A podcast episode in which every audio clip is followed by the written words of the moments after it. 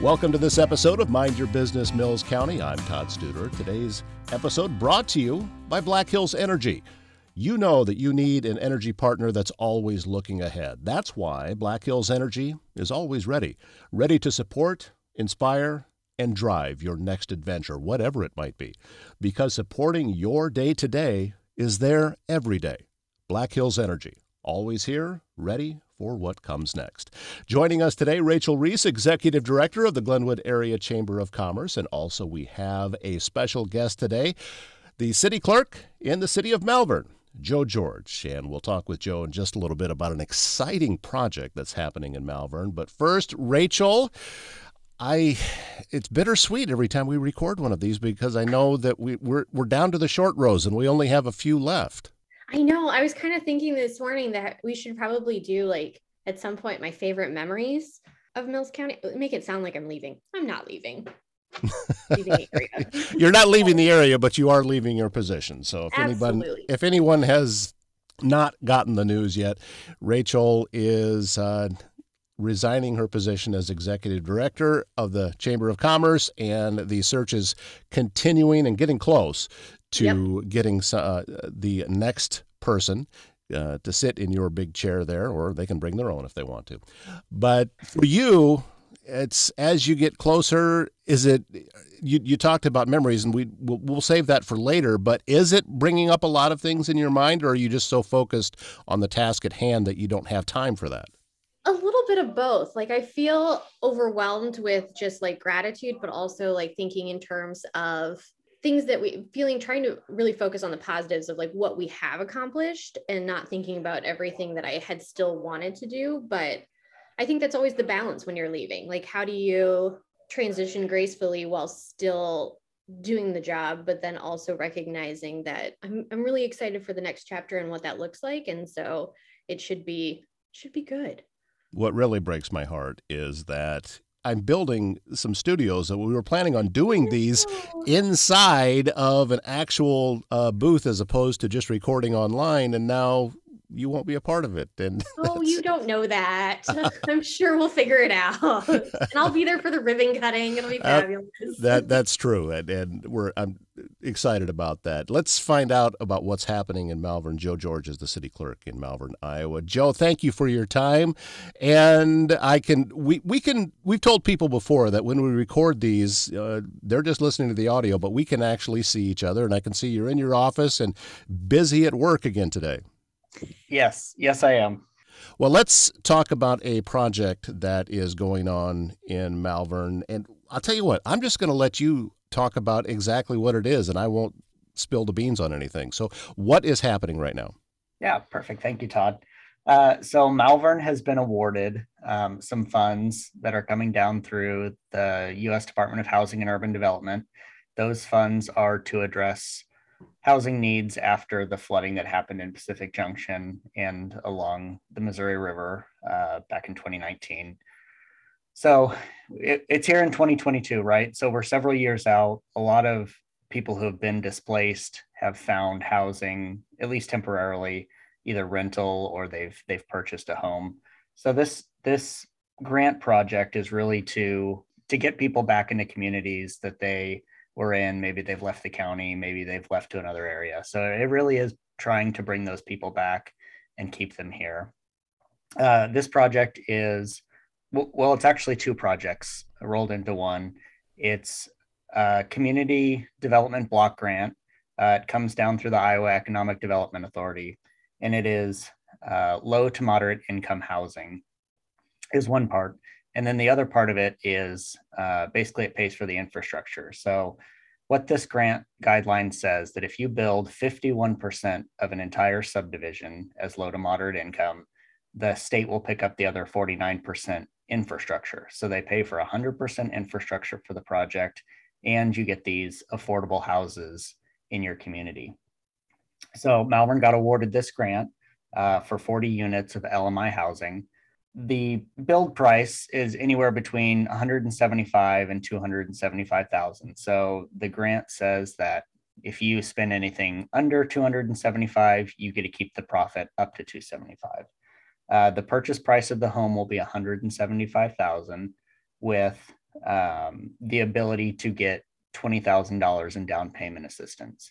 So theoretically, someone could get into a brand new home in Malvern for $155,000. And it sounds like that home would be worth quite a bit more than that right out of the gate.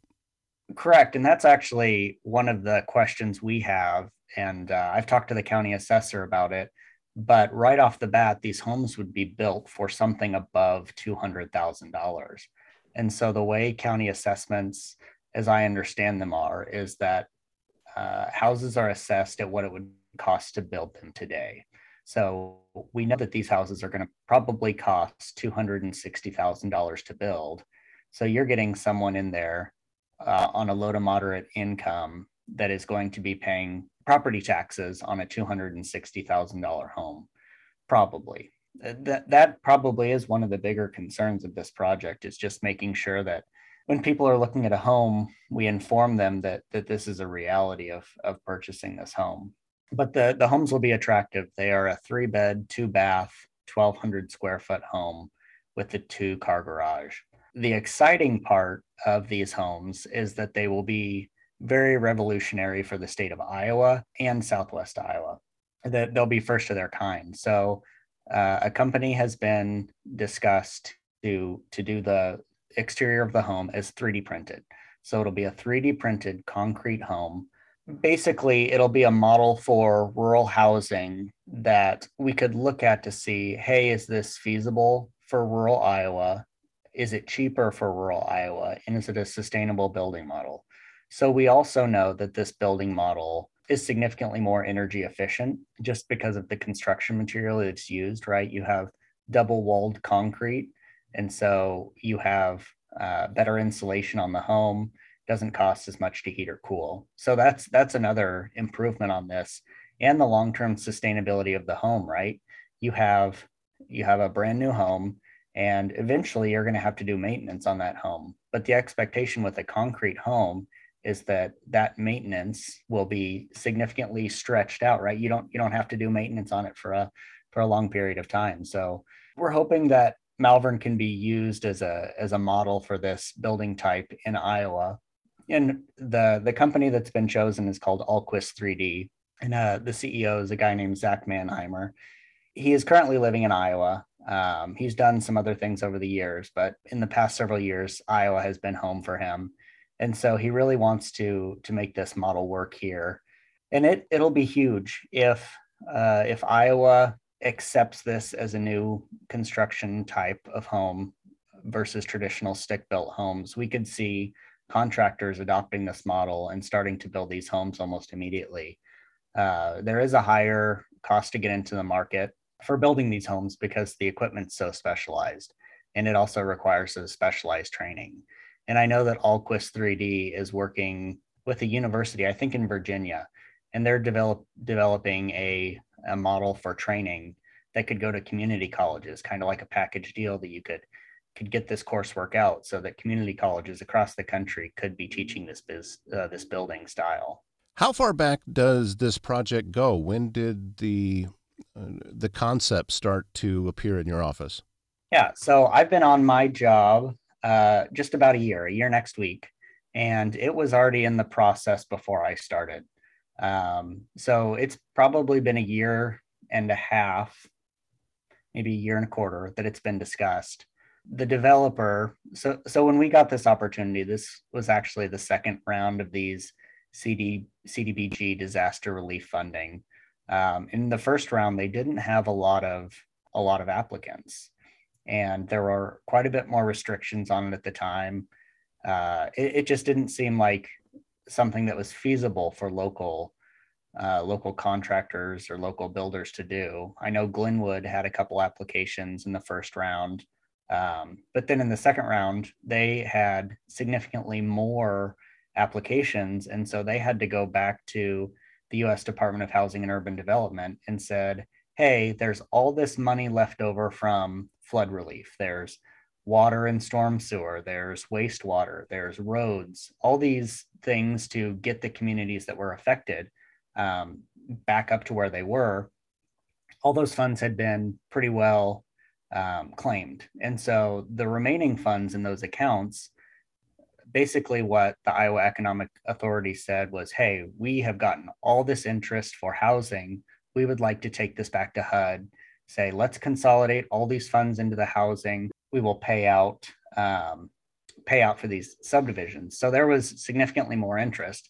And for just the Malvern project, we actually were awarded 2 grants for low to moderate income housing.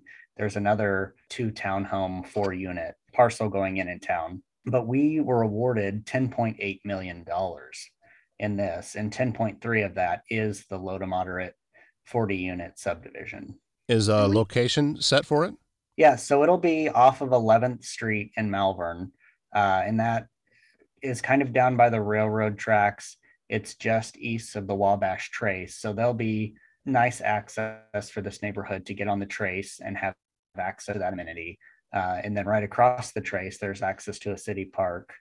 As part of the requirements for this grant application, we had to tell them that we were going to do some green space and get people out in the community. So there'll be a city park that'll be developed in this area. And one of the other things that was a requirement, and this is kind of the way the state is moving, is there's some green street requirements. So they are requiring us to maintain water on site in the event of rain.